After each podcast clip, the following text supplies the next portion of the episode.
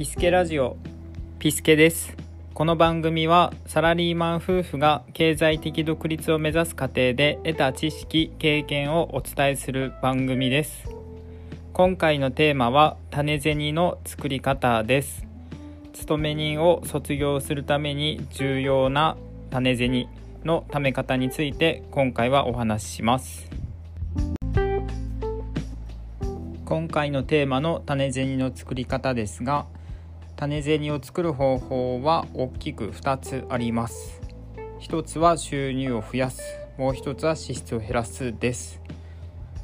どちらを先にやるかというと、まあ、収入を増やせればそれに越したことはないですが、支出を減らす方から取り組む方が簡単です。私は節約に目覚めてから月いちまんえんほどの削減をすることができました。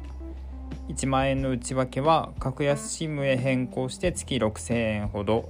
ネットの車の保険へ変更して月せんごひゃくえんほどの節約、あとは外食とかそういったもろもろを減らして月さんぜんえんほどということで、トータルでまあ約いちまんえんほどの節約ができました。それで最初に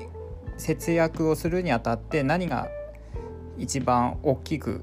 節約できるかというと、格安シムがおすすめです。ただ格安シムの手続きは若干面倒な部分があります。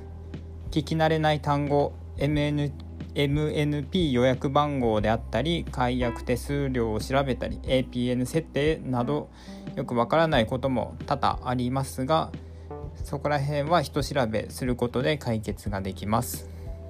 手続きさえしてしまえば特に不便なく携帯を使える上に月ろくせんえんも節約になるので、これをやらない手はないです。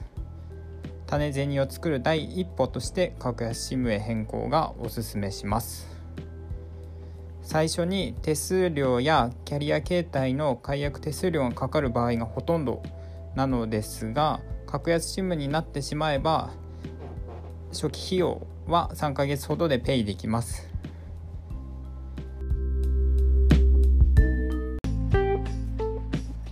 ということで、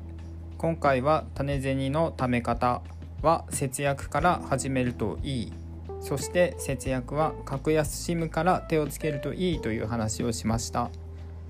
最後に種銭を作る方法は先ほど話した通りですが、それを達成するには一つ能力が必要です。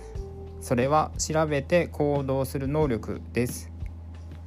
調べるのは億劫だったり面倒、大変、そんなことが多いです。行動することは億劫、面倒、大変、現状のままでも問題ないなんて思うことが多いです。調べることも行動も受け身ではなくて能動的である必要があります。まあ頭では分かっていてもやれない人が多いというのが現実です。種銭の作り方を話してきましたが、格安シムにしましょうという内容はよく見かけるものです。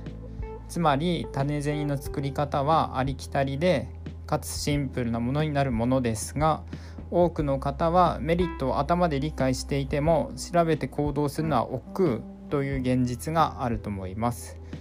なのでどんな手法を取るかということをあれこれ考えるよりも、まずは調べて行動してしまうということが重要になります。今回はここまで。